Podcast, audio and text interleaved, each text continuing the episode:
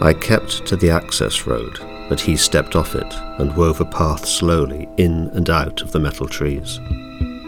He spoke to me as we walked. Helezon. Useful. Clumsy in many ways, but always there. Quite brutal too with their poisons. Not like the priesthood used to be, but then, these days you have so many expectations of what it is to have and use power.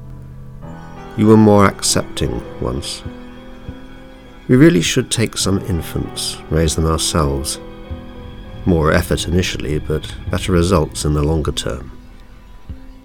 He touched each tree as he passed, trailing his fingers over them, very much like the way Susan and I had touched the standing stones at Brodgar, with fascination. Will you tell me what the spirals are? I asked. He shook his head. No, he said. You wouldn't believe me, and it doesn't matter anyway. The files that your friend's brother discovered have been adjusted, as have those in that archive you found. Nice work on that, by the way. All in all, it was a trivial exercise for us to set matters right. They have to be doing something, I said. There are hundreds or thousands of them, appearing and then disappearing. The patterns seem to flow and pulse. They show up on the satellite images, but there's no eyewitness reports of anything like them. None that you have seen, he replied. Objects in the sky, hundreds of meters in diameter, I said. White shapes that hang there, slowly moving. What do you call those? Clouds, he suggested.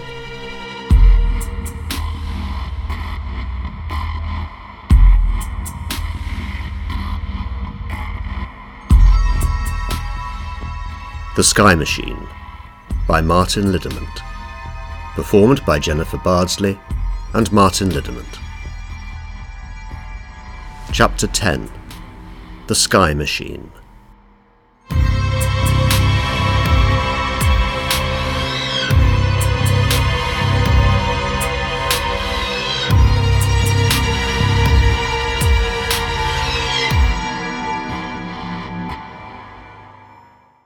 Don't insult my intelligence, I said. I'm not, he replied calmly. He seemed completely unperturbed, as though our conversation might blow away on the breeze at any moment. Dandelion seed words swirling into the air. I'm not insulting you.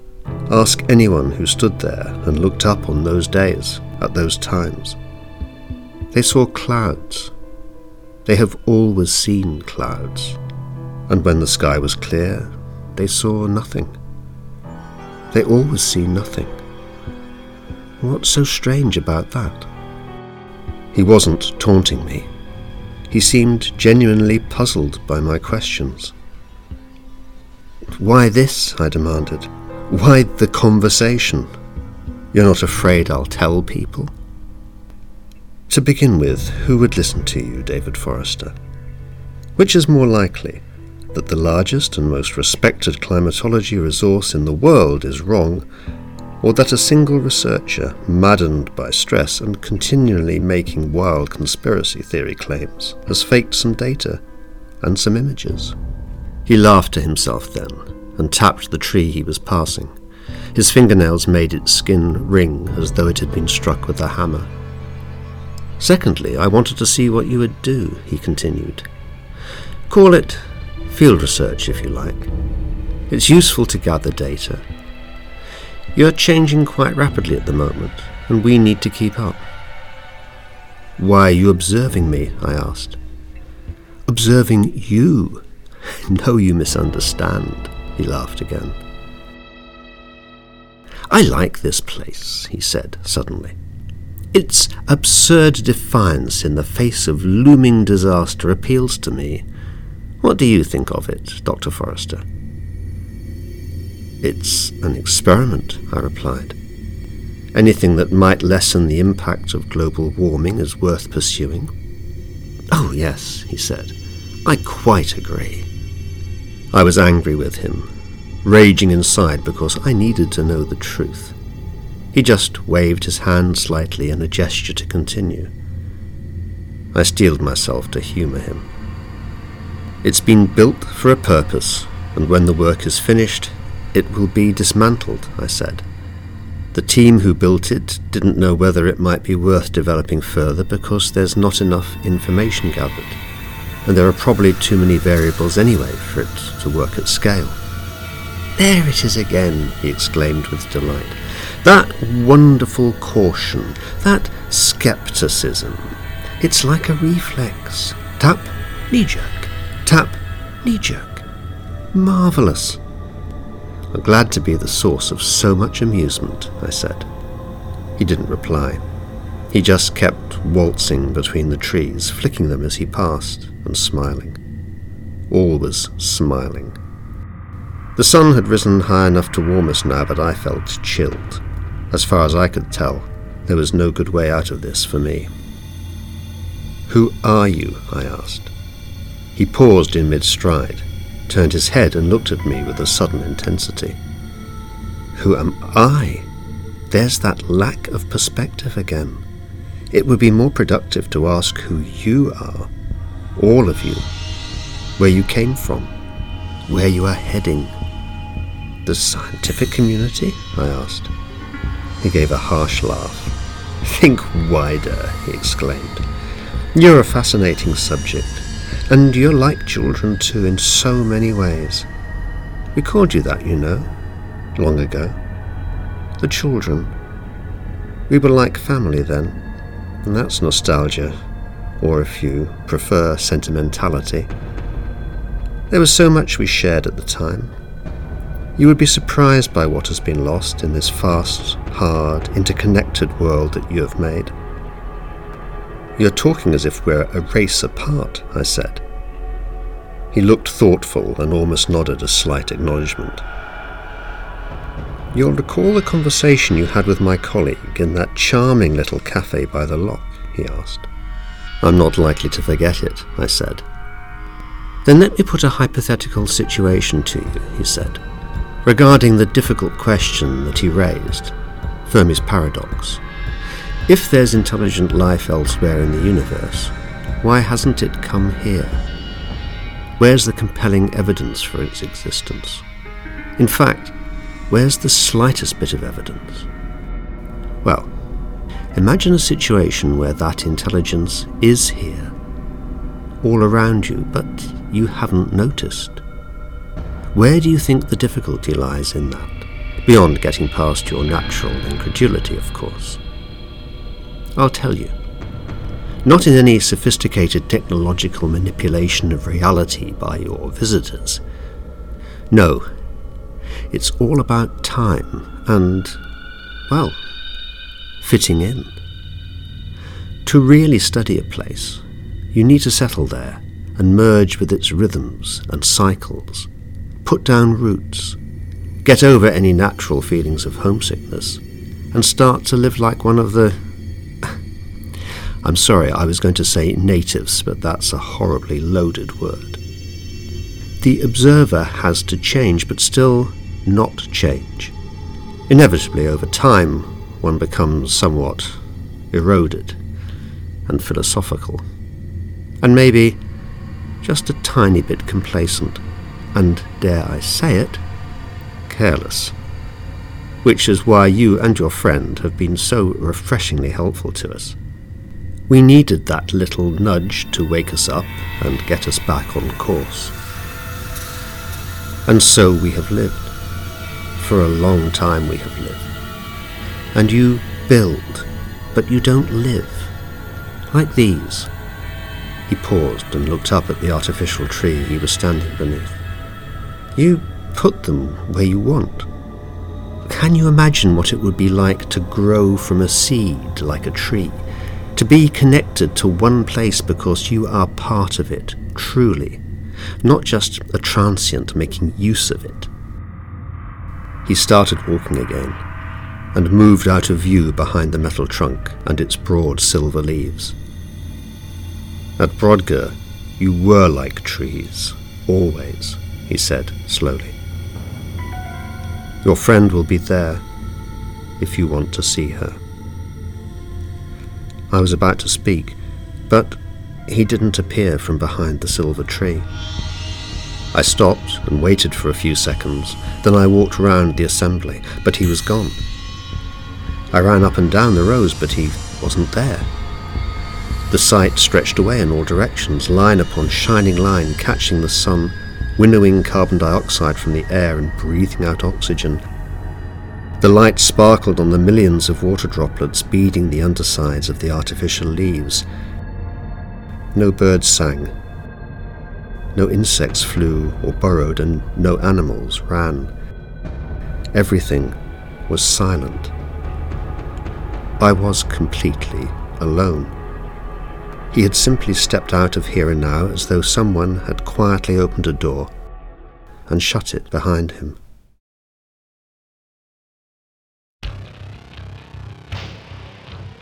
There's a point when you realize there's only so much planning you can do. Events are going to unfold with an unpredictable timing and in a sequence that is totally out of your control. So I let myself into my flat for the first time in weeks and picked through the slippery layers of final demands that had washed up against the inside of the door until I had turned over a couple of likely looking envelopes. One was a notice to terminate my tenancy agreement with immediate effect. The other was a letter from work saying that I no longer had a job, but that my bank account was healthier to the tune of a few thousand pounds in lieu of notice. I showered and changed into some clean clothes and packed a few things in a rucksack, and then I walked out. Huh. I don't recall locking the door behind me. It was when I sat down in the plane that I first felt the doubt creep up on me. I'd not experienced it for a long time not since my teenage years. The suspicion that the world is more complex than it has any right to be. That our machines, our cars, computers, televisions, phones, films, smartwatches, aircraft, the paraphernalia of modern life, it's just it's just too implausible. We can't possibly make these things, and yet here they are, all around us, we take them for granted. They stand like black rocks in white sand, like the stones in a Zen garden, but we don't contemplate them. Think how much underpins each of them. To make an aircraft, for example, requires the convergence of knowledge and skills from multiple branches of manufacturing and science. Each of those branches is formed and supported by other extremely unlikely ones. No single person in the world knows how to make a pencil from scratch, and yet here I am, getting on a new twin engine plane that's going to fly me through the UK's crowded airspace and down onto a green landing field on a small island off the north coast of Scotland with as little fuss as if I were strolling down the road. totally and utterly implausible. I can see the pilot's instrument displays from where I'm sitting. Who is it who knows how to calculate and draw out those intricacies of glass and circuitry? Who has mapped the flow of electrons and made the tiny electrical impulses from controls and sensors speak out in these bright images? I watch those multicoloured circles and rectangles and thin black notched lines tilt and swing as the plane jerks and bucks on the currents of air. Yes. The plane is starting to move a little violently. Turbulence. There's a storm forming to the west. I can see it as we fly. Cumulonimbus piling up as the air rises along a cold front that's sweeping in. Looks like it's going to shape itself into the classic anvil thunderhead, the top planed off by shear winds at the junction with the troposphere as flat and as neat as if a chef had drawn a hot knife across piles of soft cream.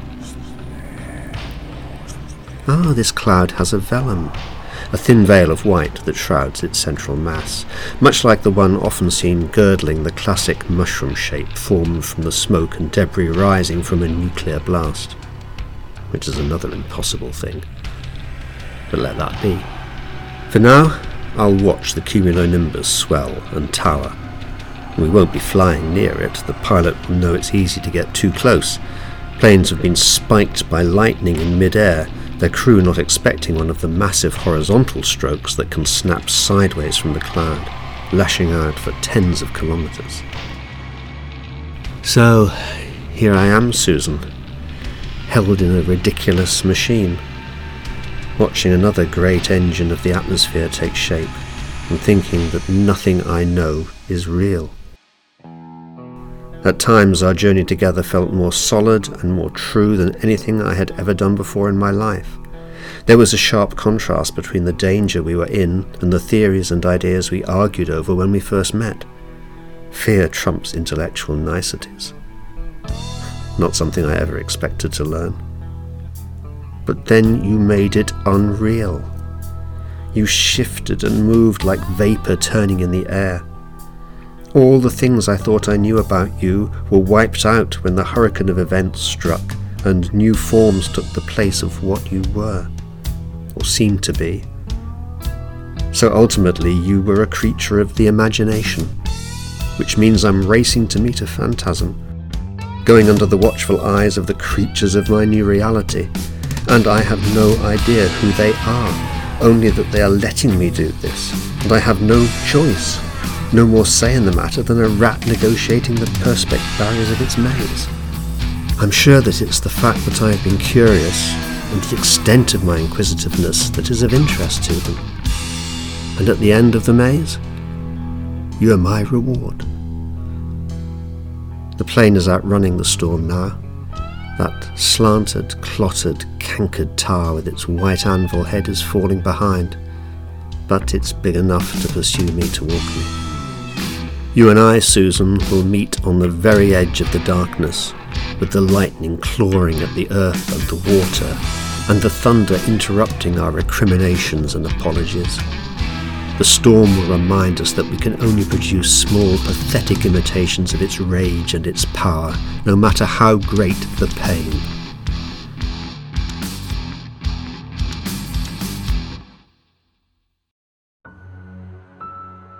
The islands are taking shape in the distance now. The pilot and co pilot are chatting away to the air traffic controllers, adjusting the plane's trim and angle of approach.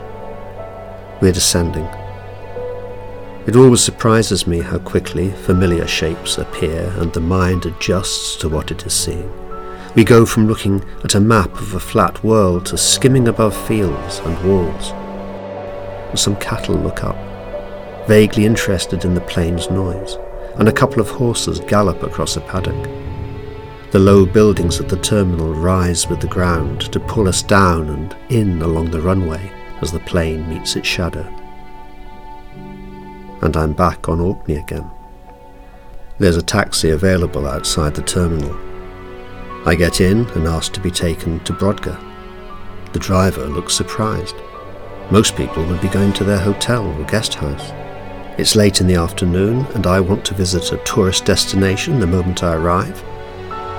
But he shrugs and gives me a price, and we set off. The roads are busy. People are travelling home from work. Cars are stopping, turning at abrupt angles or reversing, and are being absorbed into driveways and garages.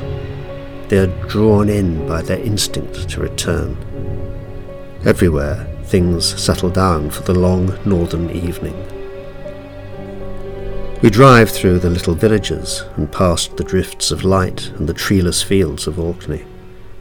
As we travel, I hear the sound of a helicopter and I look up as best I can through the passenger window. The helicopter is descending ahead of us, flying towards the Ness a gleaming black reminder that there's a newer world that has allowed a place like Brodgar to remain. Or is it an intruder, a lost thing that has slipped through the web of time and space to end up here where it has no right to be? The driver turns down the road to the Ness, but has to stop with about a mile to go. A white SUV has been parked across the road. I pay and get out, letting the taxi turn and drive away. Something tells me that I won't be needing it again. The windows of the SUV are black and opaque. I tap on them, but there's no response. I try the door handles. Locked. I look down the road, along the processional way to the fire and the salt water, and I start to run. Brodgar is a jagged smile on the near horizon. As I get closer to the ring, the road climbs a little, and I can see a cluster of flashing blue lights. A sudden horror makes me go faster, even though I can hardly feel my legs. For a second, I'm back in that chair, paralysed. My chest hurts, and my breathing is laboured. I haven't run like this in years. Closer, and the lights are police cars and an ambulance. They're blocking the road to traffic coming both ways. It's too late to double back, so I jump the wire fence and start up the shallow slope towards the standing stones. Wildflower pollen bursts into the air under my feet. A bird suddenly sings above, joyous in the slow evening light. I run straight into the arms of two policemen. They pull me back from the circle. One of them says something. He wants to calm me. As I struggle against the bodies that surround me, I can see past heads and shoulders, and there is more evidence of the real that is unreality, a fluttering line of yellow and black tape. It circles the great ring, absurd and disturbing against the stones, intrusive yet coldly significant. It dances in the Orkney wind, and it curves around the site, following the ancient boundary between the world of the living and that of the dead. Beyond the tape, near the centre of the great tilted circle of split rocks and cropped heather, there's a splash of bright green. Like the helicopter and the tape, it's something from the present, dropped and discarded in an ancient past. There are white figures bowing to it, kneeling, reaching out with careful reverence. They wear paper suits and blue plastic over their boots. I think if I wait long enough, Brodgar will let her go. She'll come back. She'll come back with the stories from Carl and from everyone else who's entered here. She'll tell us the tales we need to connect the worlds, and then we can stand and look up and see more than clouds, and this will all make sense but all I can see are the ghostly figures, moving slowly and carefully in the circle, busy with a different kind of ritual. And on a nearby mound, two people who have stepped out of the helicopter. As dark against the sky as the forensic team are white against the ground. One of the figures is small and thin and has pale hair He's raised an arm and is pointing towards where I'm being lowered to the ground, unable to struggle any more. Pointing towards me. And, at my back, a tall grey wall of cloud shot with flickering lightning. The storm that has finally caught up with me and is heaving its way into the sky.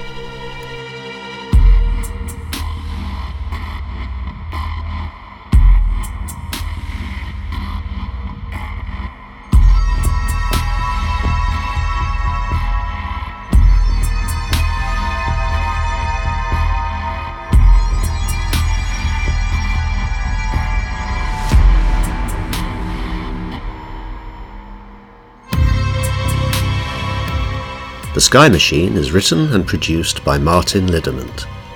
Performed by Jennifer Bardsley and Martin Liddermont. Music by Purple Planet Music, Daniel Birch, and the Pangolins. Additional sounds by Andrew Duke on freesound.org.